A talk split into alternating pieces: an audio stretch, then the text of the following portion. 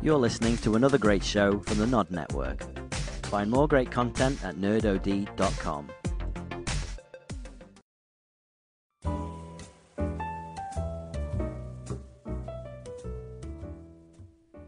This is Whiskey and Words.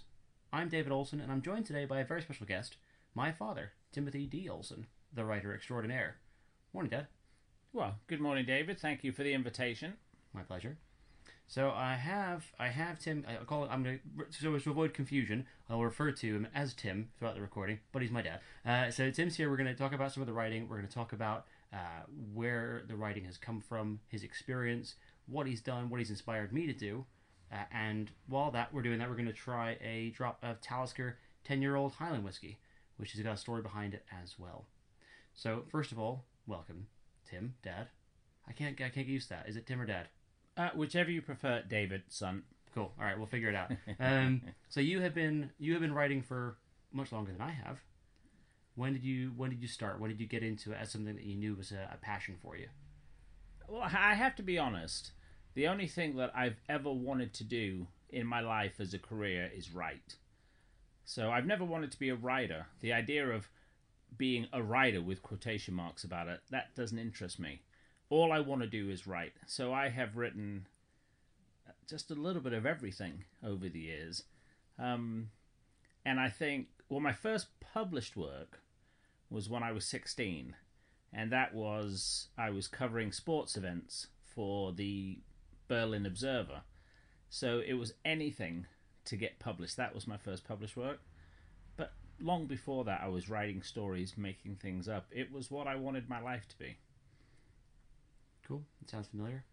So you mentioned uh, writing in Berlin. I mean, obviously I know, but everyone out there might not know that you have lived in a number of places around the world. Do you think that traveling the world as you did from such an early age helped you kind of uh, sort of build that that kind of section of the brain which allowed you to create new worlds and, and kind of settings and things for for your stories? I think definitely yes. I think my father was in the military, so he was. I think he was in for 28 years. So I spent my entire life from the time of, from when I was born, practically having a passport uh, and traveling the world. We lived in Berlin when it was a divided city, so we had to get flag orders to get out of the city. We, you know, it was a different world for a child, and I think that kind of experience, uh, and in particular, something that I haven't thought of for a long time. We lived in Italy for three years when I was younger and we had no television for three years. And I think that more than anything else, um, it inspired me to write, to create, to do things because that was that was our entertainment. So yeah, I think the three years in Italy, when I was too young to enjoy the splendors of Rome or Venice or Florence, we lived right at the very bottom of what they call the heel because Italy is shaped like a boot, and we live right at the bottom of the, the heel close to Crete. And I think having nothing to do inspired me to create something of my own to do. Very cool. Well, I mean, I figure it's a good idea to start with a drink, and then we can work on from there. Because something where I mentioned Talisker before, Talisker 10 year old, which you can get in most places, it's pretty standard now. But I think back to being a kid and seeing it on my grandfather's shelf, on your dad's shelf. Uh, and you mentioned being in the Air Force and, and, and traveling the world. And this is one of the things that I, I sort of have romanticized in my head that would have been kind of a constant. They would have had a bottle of this with him. Whether or not that was actually the case, of course, you might know better than I would. But Well, I think also just before we have the drink, Talisker is also the first single malt that I ever tried. So that's what makes today special because it's. I don't drink a lot. Uh, I like to drink quality when I drink. So yeah, this was the very first one, and it has been my father's favorite for decades. So your recollections of seeing it, they're correct. They w- it would have been there. It is something that he likes as a treat, because living in the states or living around the world, this was not an inexpensive bottle of whiskey. So this was something special, and I think it still is. yeah, let's pour some now. I was like that sound. I do like the sound of the cork coming out. I was thinking that as you did it. Thank you.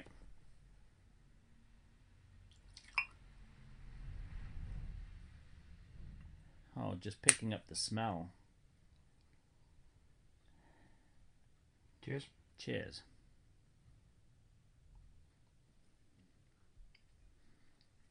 Whoa, that is that is something nice. I've always loved that kind of Highland Scotch fire that you get. Oh, I've That kind of always. I've always said that it's like if you drink it, if you don't sip it, which to me is the correct way to drink it, to savor it, to enjoy it. If you drink this quickly, it just burns its way down. So It punishes you for enjoying it. does. Yeah, and it is. It's something to see that the fact that I can get that most places, I take that for granted. I think, and of course, I have my own bottle because of that. But yeah, it's, I, it's, it would have been the first one I ever tried. 'cause I'm sure he probably snuck me a drop one Christmas when I was very young. Oh, I'm sure. Yeah. Yeah. uh, at the time, I don't think I quite appreciated it the way I would now. so, so you have been writing for a, a number of years, and I know that you have written a number of different kinds of things. And one of the things that always interested me more than anything else is your work within role playing games. And I know that you're not always someone who's been big on playing those games, but you've created a number of different worlds for those games to be set in. Uh, and so things like um, uh, Starfleet Battles and the various expansions that came with that, uh, the Raven series, uh, even down to Doctor Who and those kind of things, as well as kind of franchises. So, out of writing like that, how was it? Obviously, being a, a fan of different fandoms across the years, how did that inspire you to sort of create worlds for games that you might never have actually got to play? Well, I think I worked for Games Workshop for 11 years. And during that time, I started to paint figures. I started, I fell in love with the world, but I was never that big, that much of a fan of actually playing the games. I was always much more a fan of reading the games. So when a new Warhammer supplement would come out or a 40k supplement would come out, the first thing I would do would not be to read the rules, but would be to read the fiction I would read the world that they had created, the stories, uh, read the back of the boxes. And it was one of those things, the whole time I was working for Games Workshop, I was thinking I'd really like to write for them, but it never happened. So, 1991, and this is quite a, it's a special year for me because it was the year I was offered a job with Task Force Games as head writer.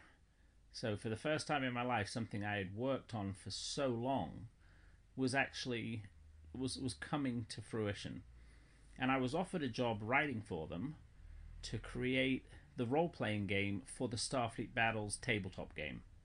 So because Starfleet Battles is a it's licensed by Paramount, but it's not Star Trek, if you understand what I mean. The role playing game they wanted to do was the same type of thing. So I came up with a game called Prime Directive, but I couldn't write the rules for it.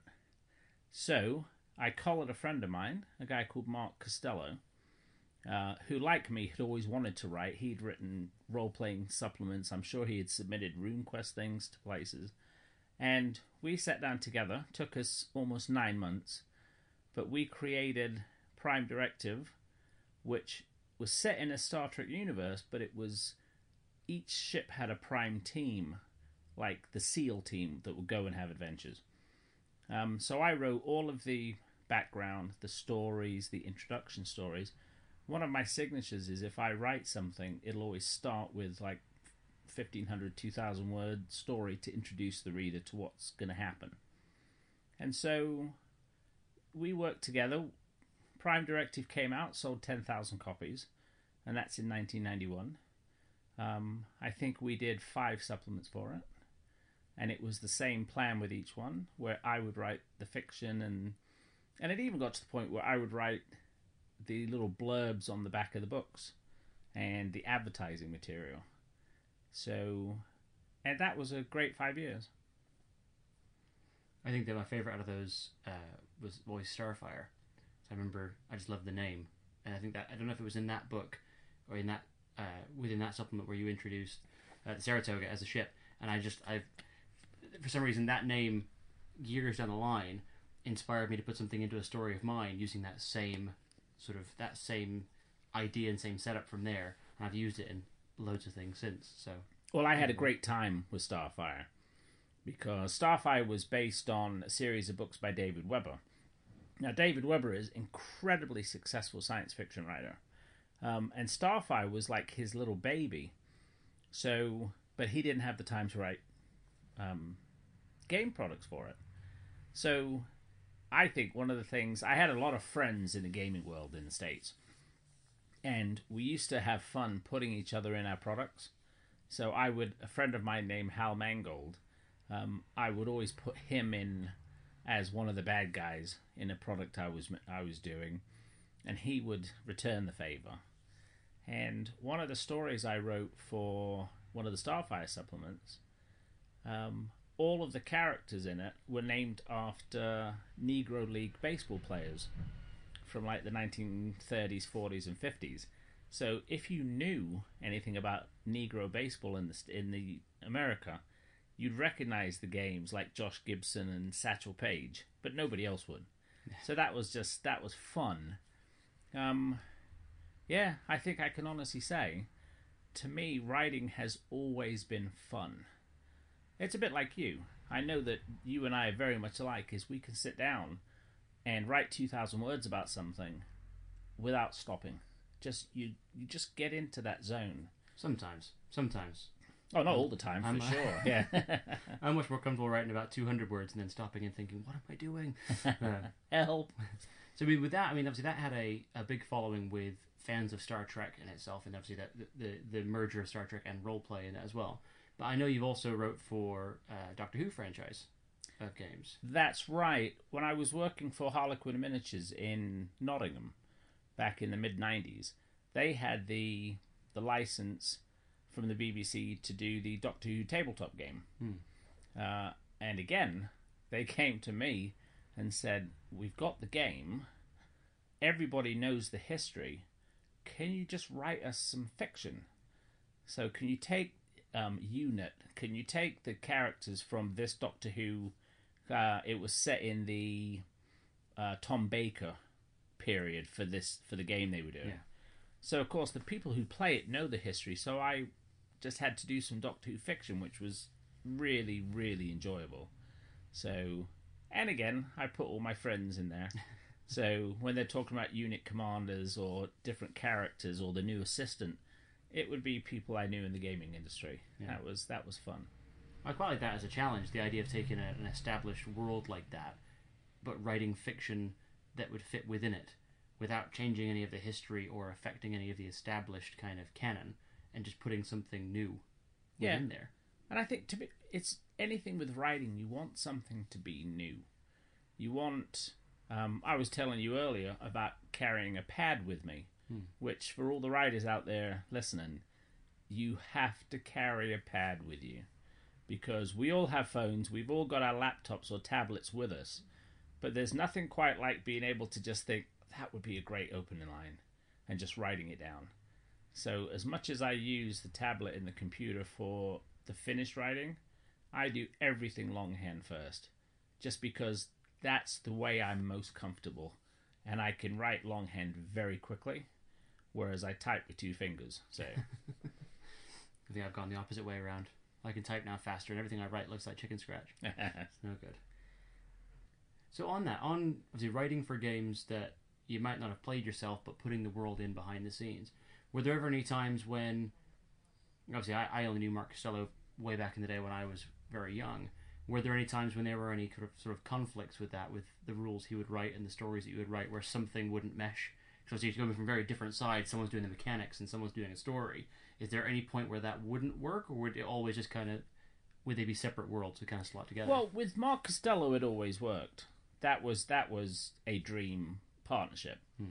I have had problems in that I was once reading a Doctor Who supplement that was coming out because before I wrote the fiction, I always read the supplement so I could see what the what the heart of the product was, mm-hmm. what they were looking for. And through the course of the rules, they were continually changing from millimeters to inches. so they would say when you do this, it it affects a 25 millimeter radius, and then the movement was one inch per. And I I'd had quite a long discussion with the designer who insisted that it stayed the way it was because that's the way he had created it. So yeah, that was a time because I tended not to get involved with the. I was involved in the writing and the layout. Hmm. As far as the rules, that was left to the the more technical people. I suppose it's quite a cool transference of the skill because effectively what you were using were your proofreading skills as a writer to go through the rules and to spot an error, which if you were sort of neck deep in game mechanics, you might not have realized that that would have been a, a challenging thing, swapping between measurements like that. But as an experience from proofreading, you'd be looking through going, hang on, that doesn't match that thing.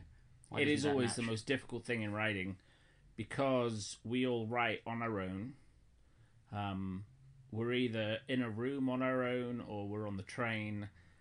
We write something, we think it is unbelievably good, and you have to give it to people to read because you get so connected to your work that, and I'm not talking about simple mistakes like writing something at the beginning that's contradicted. I've there are times when you've written something and it's not good. So I don't throw anything away. I have copies of everything I've ever written and everything I've ever had published. And I know that when I look at some of the earlier stuff, especially the sports reporting, that was some pretty poor writing. but as you get older, you realize you have to have people around you who will be honest with you. Uh, and what you're looking for, you're not looking for a, yeah, that's good. Or, yeah, that's okay. You're looking for, I didn't understand the motivation of that character. Can you hmm. explain it? So that you work it out so that when the readers who are paying you money for something, they don't get hit with that. Yeah. You can't be too delicate with your own writing. You can't you can't believe that you're perfect. You have to know that others will make you perfect rather than being perfect on your own.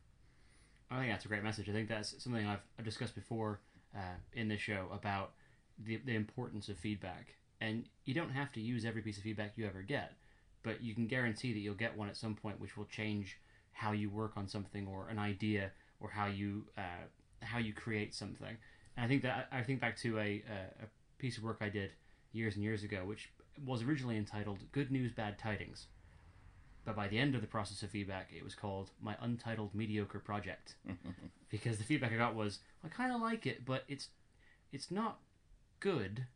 It's just okay. And I was like, and reading it back, I was like, yeah, that's that's a fair assessment. I think I'll go back, and I've kept it because I in my head I'll do something with it eventually because I think I like three or four lines out of it that I want to use. So just out of fear of losing those, I've kept the entire thing.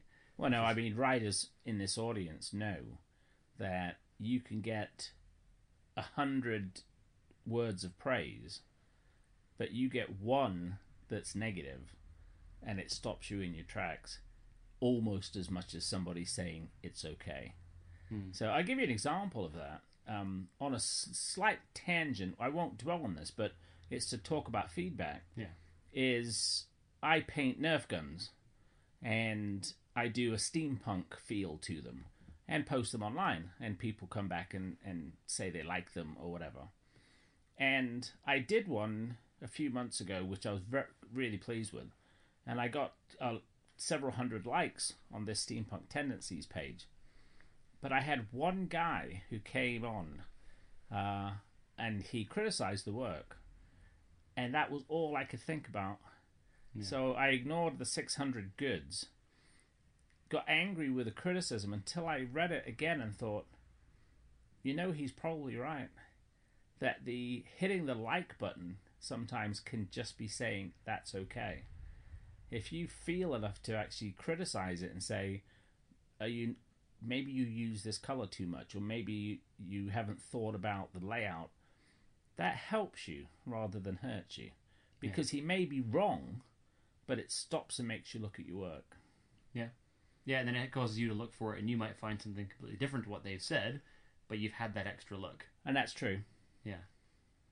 Yeah, no, I think it's it's it's a really good point actually. The idea that someone's passive kind of general positive kind of praise, it could actually not be as positive as you think.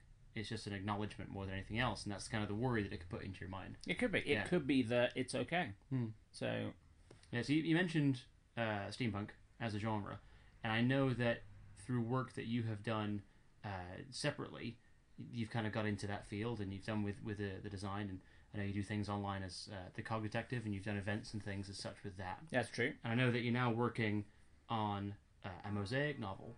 And I say I know that you're working on it because I'm working on it too. So it sounds like a secret that I've dug up somewhere, but I just know about it. Um, and it's quite cool that you've you've brought a group of people together, haven't you, from different parts of the world, based on an idea that you had, and you thought, I can I can do this for people, and it's going to be cool. Well, shall I tell you the story of that? Yeah, please. because for many years I've been writing a fantasy novel, and I've fallen into the the the problem that a lot of us have, which is you rewrite chapter one so many times, you never get to chapter two. Or when you finally get to chapter two, you then say, Well, I'm not going to change chapter one because it's perfect. And you make no progression.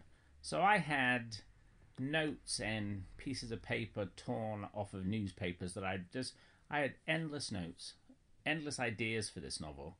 And what I thought was quite a cracker of an opening um, prologue for it. And as each year passed and I changed the copyright date on my copy on the computer, I had made friends with a lot of people on different steampunk sites.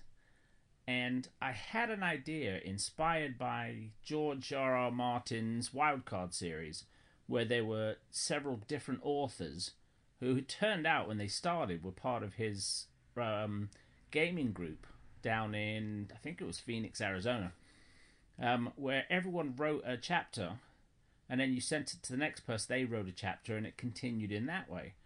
So I thought, I wonder if I could do that with what I have so far, with what was called at the time Surfs Up, because it was about, it was a fantasy novel, but there were modern day, I won't bore you with that. You can buy the novel when it comes out. But I had an idea of what about I threw it out to the steampunk audience on Facebook and see if I can find writers who'd be interested in joining me in this quest to complete this novel and get it out there. Because that audience is huge, isn't it? It's a huge Yeah. community. Well, I mean, there are groups there that have 150,000 members. Wow. Um, one of the groups that I have a lot of respect for called Steampunk Tendencies. Yeah, I think it's 143,000 members. Wow. So I wrote a little blurb and I sent it out and I said, This is my idea. Um, I would like to write this novel teamed up with a group of like minded people. So it would be like a writing group, because I know, David, you're a member of a, a writing group in Manchester. Mm-hmm. Well, this would be a virtual writing group. And so I asked people to submit their samples of their work, tell me why they wanted to be interested in this. And I got about 15 people who responded. And of that 15, through trial and error and through working on the words that we'd received, we dropped down to a group of eight. And uh, I think we're now 30,000 words in. Yeah. Um, we are six chapters, maybe seven. It's flowing. And a lot of that is from having the input. We have writers from Mexico, from the Ukraine, from Canada, from England, America. It is such a diverse group of people that it's really helping the book. And there was no nepotism involved in asking you to join because Well, you although saying. Say that louder into the microphone for me. okay. and please sign this document. Um, no, because something I'll always be proud of you is that your writing has developed um, and is very different than mine and is such a high quality that I thought you would benefit this. And this is absolutely true. Well, thank you. Um, so yeah, we have a group now who back and forth on Facebook. It is I speak to them more on Facebook than I ever posted updates, hmm. and that's enjoyable. I think it's amazing the power of, of a platform like Facebook to allow you to do that. You know, you figure of all those people, you know, you've met a couple of them in real life, and the rest of them, you know, myself included, we'd never seen. You know, we've never actually spoken to apart from in text on a website. But together, we can put together a, a novel of uh, quite a, what I think is quite an ambitious scope. You know, quite a. It's it's an idea I don't think I've ever seen before, which is what makes it so exciting. Yeah, and and having something that's new Yeah. will help you to succeed. I think so. And this was a different kind of idea. Yeah. So, but the the writers who are working with us, um, again because it's steampunk, I came up with the nifty title, the Cog Collective. nice. So it is a group that when this gets published and we start getting royalties, it'll all be shared equally. So it is a, I think it's a great idea, and it if you, I had it to give you an example. I had a situation where I had writer's block and I couldn't finish the chapter I was working on, and I was able to phone you and just say, David, can you finish this chapter off because I can't, I can't finish it at the moment, and you did, and um, a friend of ours, Doug Bruce, who's editing this for us as we write it, said it was almost impossible to differentiate the two styles, which and he didn't have to edit David's work for grammar or for punctuation or anything, so it made his job easier. Very, so that was very good. pleased with that. Very pleased with that. yeah, I think that's, that's quite cool. I think that because knowing as I do the the idea where it originally came from, and how it's kind of adapted and how it's uh, evolved into this uh, very diff same idea, very different kind of setting and genre. I think it's quite nice to see the the strength of the idea that it managed to to survive that kind of transition, and it wasn't suddenly lost in something else. It's still very much, you know, the core of that idea that you had is very clear within it. I think that it will carry it through very well. And I know it's a bit, uh, it's tricky to say that as I'm one of the people working on it. It's kind of, uh, you know, it's it's praise in both directions, which is maybe a little bit uh, ahead of my game. But Well, no, no, but it's justified though, and the excite. To be honest, the excitement that I hear, well, I I don't hear, but I read in the responses I get from the team. It's these guys, and I say guys. It's it is mostly men. I think we have two women working on the project. If we do a second one, I'd like to bump that up and get it to be 50-50. Yeah. That's what I would like. It's just this situation. Some of the women who submitted um, weren't able to stick with it for whatever reason. So next time we'll try and get more of a mix. But uh, yeah, they are excited about this. So that's good news. I think the commitment as well. It's it's a tricky one because there's a bit of pressure to it. You know, when you're writing for yourself, it's very easy to be like, well, I'll, I'll finish that next week or the week after or whatever. Whereas with this, you know, when I was writing my section, I knew full well that it was waiting to go to somebody else, and they couldn't really get underway until I'd finished mine. So it put that pressure, which I, I wouldn't have had otherwise, which allowed me to, you know, I, I- sat down one day and I wrote a sort of a, a five or six thousand word chapter, you know, rough first draft, but I wrote it in a day. And from for someone who I predominantly write stories of sort of 700 to 1,000 words, to write something that significant in a day because I had that pressure knowing that someone was waiting to get that. And luckily, I don't think it, it compromised the work I did, but it spurred me on in a way that I hadn't really experienced before. So that yeah, because nice. we have the two final authors in the Cog Collective are still waiting to to write their chapters. Hmm. Because if you think when we first sent this out, everyone re- read my prologue and then just went on, and then the next person had two chapters to read, then the next person had three chapters Yeah. to read. So each time it took a little bit longer. But uh, yeah, it's looking like this summer this project will will come to fruition. And when oh sorry, I just I use that word twice, fruition. You should probably edit that out, Yeah, yeah, yeah. uh, or don't edit it, whichever you like. It's a good word. I like Yeah, that word. well, it's your show. Thanks. Um, when the show comes to fruition, you'll be able. Oh, I just said it three oh, times. come on. I don't know what's going on. Um, but yeah, and we talk about feedback from people uh, and how important it is. I received feedback from the other authors about things that I had written, including, and I'm speaking to the audience now rather than to David, but I received criticism from David about something I'd written, which I think he was nervous about criticizing my work. But I took it and I changed it because I realized that what he had said was correct. So yeah, listen to feedback. It's not always right, but when it is right, it'll improve your work. So I was a bit nervous. I'll be honest. so I mean, this is uh, this is a, a novel, an idea which you've you've had brewing for a while, which is now. Can, can it brew and then bear fruit? I think I did a bit of a mixed I think metaphor that's a mixed there. metaphor. Yeah, yeah. Um, sorry, the metaphor didn't quite come to fruition. Oh, so you mentioned about writing for obviously with uh, Prime Directive being Star Trek based and Doctor Who being um, uh, Doctor Who. Obviously, there's a, a thing there about writing in a particular fandom and the the sort of reach that can have for people who are uh, sort of huge into that particular thing, like steampunk, like science fiction, like fantasy. So, do you think that gives a, a writer a, a, a kind of uh, power to, to tell a story which you know is it's only necessarily going to be a big deal for a few people, but you know the people who get to that story and read that through, it can have quite an effect on them. It's quite a it's quite a a, a powerful thing, isn't it? Oh, no, I, th- I think so. I think I've been involved in a lot of different fandoms through the years. So I've been involved in Star Trek fandom and gaming fandom and steampunk and science fiction and you name it, I've been involved in some way. And the thing about fandom is, to me, every fandom is exactly the same. Because what you're delivering to someone is the opportunity to be to share something with people who like the same thing that you like right? So you may be writing for a hundred people who will find what you're writing incredibly moving and exciting and they love it right? But i take that as seriously as if i was writing for something more mainstream right? Because it, i don't know i know that you david have been to conventions. You know what conventions are like. Yeah. It is that feeling. It's a bit like being in a writing group because you go to a writing group and you share with each other what you've written that week.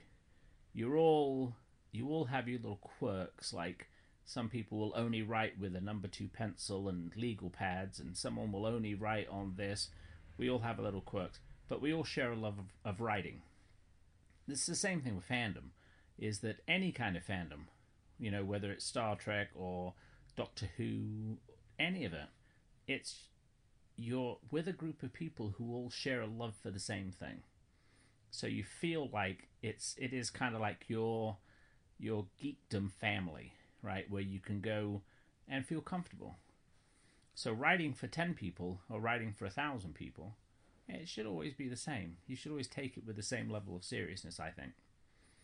So when you bring your work to fruition just yeah it is a strange thing. Yeah. it is a strange thing. And again i say it's that we take it for granted the gift that we have. Uh, and i'm not just blowing my own horn and saying how special i am but anybody who can write put together a story uh, put together an article that's a gift that we have that not everybody shares. So What's been your preferred sort of uh, writing medium? Because I know you've say you've written articles, you've written short pieces to go in amongst a bigger story, uh, working on a novel. Uh, I don't think you've ever turned your hand to poetry that I know of, unless you have. And you i have but i'm not going to ever show anyone so what is your i mean which way do you prefer to write do you like to, to knock out a small story in its entirety do you like working on the bigger projects what do you think I've got you? an easy answer for that. Hmm. It's seeing it published. Yeah. So to be honest, it doesn't. And you think about my published work, right? It doesn't matter whether it's a an article about a sports team in Bremerhaven, or whether it's the. In fact, one little quick cool story is when um, when the Aliens film came out one of my friends in the gaming industry had the license to create the game, but also to create the figures. So for that, I was able to paint the figures for Newt and Ripley and Hudson, all the characters in I Aliens. that. Yeah, I remember that. But I was also able to write the box cover um, blurbs. So again, 50 words, 60 words. It was just something to describe in a fictional base. Because my um, box backs would never say, this box contains 12 soldiers. It would always be, they approach the door quietly. you know, it was always a story rather than a blurb. So yeah, my favorite medium is published. So anything, as long I just I love to write. Putting pen to paper uh, is I don't know. It's it's what I've always wanted to do. It's what I'm happiest doing.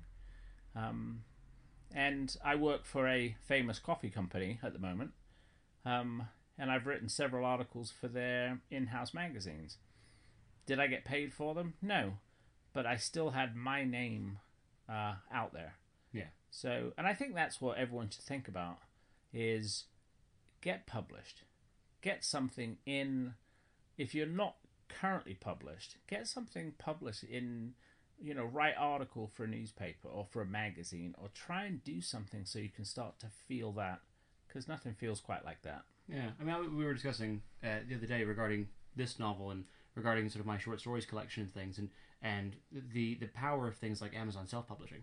You know, the idea that I didn't go through the usual channels that you would do to get a book published. Being a, a short story collection, it's a very different process anyway. But you know, I I submitted that information. I did all my own structuring and formatting and, and editing and things. Put it online, and I've got a, a physical copy in my hand. You know, it's mine. I did this, and I think getting that out into the world is quite a nice. It's a feeling of accomplishment that you don't. It's kind of hard to replicate. You know, to, to see it in real life and to hold it in your hands. Yeah, I agree. And I think whether that's whether that's in a newspaper or uh, even on even online, even things that aren't physical, but you can see it there and with your details on it and your name on it and the work that you put into it. I think that's quite a, an incredible thing. This is why I was talking about using a, a um, people using pen names and how I was tempted to because I don't feel that my name is particularly interesting to, to see on a page. But then again, if I wrote under a pen name, and the one I kind of floated for a while was idea of John Lazarus, because I thought, who's not going to read a story by John Lazarus, right? Uh, but I thought I would see this story, and all it would take would be someone to say, "Oh, did you read that book by by John Lazarus? It was great." And I'd be like, "Well, actually, I wrote that." And he'd be like, "Well, no, you didn't." Mm. Like, it, yeah, was, did. And they- it was Mr. Lazarus. Yeah, why didn't you put your name on it then? And I was like, "Damn, you're right. Why didn't I put my name on it?" So I think that's why, yeah, seeing seeing your name on something like that is just such a cool feeling, isn't it? Yeah, I would never use a pen name Hmm. because, and it's not conceit. It's it it is that. Well, I tell you, a, quite a sweet story is when I wrote Prime Directive, which was ninety one, and then I wrote, like I said, we wrote a few um, supplements to it. Uh, I got an invitation to go to a convention in uh, Vermont and that's 1800 miles away from where I was living. And the convention organizers paid for me to fly up there and my hotel. And in exchange, all they wanted was for me to sign copies of the books that I'd done. And I thought, if you go all that way to just sign copies and hand, you know, who's this to? Bob, did you like it? That, you know, I thought, why don't I run the game? So now, it's like I said, although I didn't write the game mechanics, I knew them inside and out from the, you know, the months we had worked on it. So I did a Prime Directive game. I said, I said to the guy, I says, Chris, put it in the uh, program. We'll do Saturday night at like seven o'clock. And so we were playing this game, and it got to about eleven o'clock. And for those of you who've ever been to any conventions of any type, items tend to be in slots. So it'll be a two hour slot while this writer does this, or a two hour slot where this artist does that. And so we came to the end of my slot, but we weren't finished. So I said, Well, we've got two choices. We can either go get something to eat and then come back and play some more, or we can just finish. And everyone just looked and they went, Well, can we just go get something to eat and come back and finish?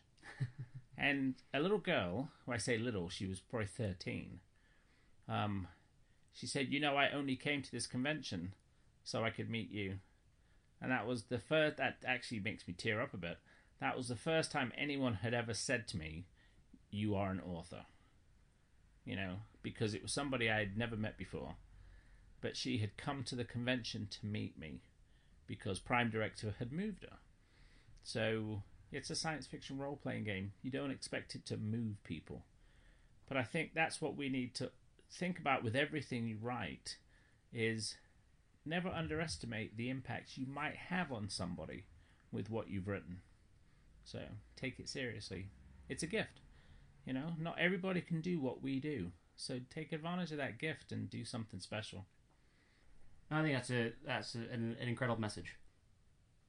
Right. Well, I want to say a huge thank you to my dad, the author Timothy D. Olson. Yeah, thank you for for being on the show today. It has definitely been my pleasure today. And a huge thank you to Talisker for all of the uh, memories of it and my enjoyment of it. uh, just thinking about seeing it on the shelf next to my grandfather's chair, and now having a bottle here is still quite a thing for me. So thank you for that. I want to say thank you to everyone out there for listening. Uh, this is the end of our first series of Whiskey and Words. So thank you for being with us through these episodes. I do hope you'll join us all again next time. Uh, so have a great time. Thank you.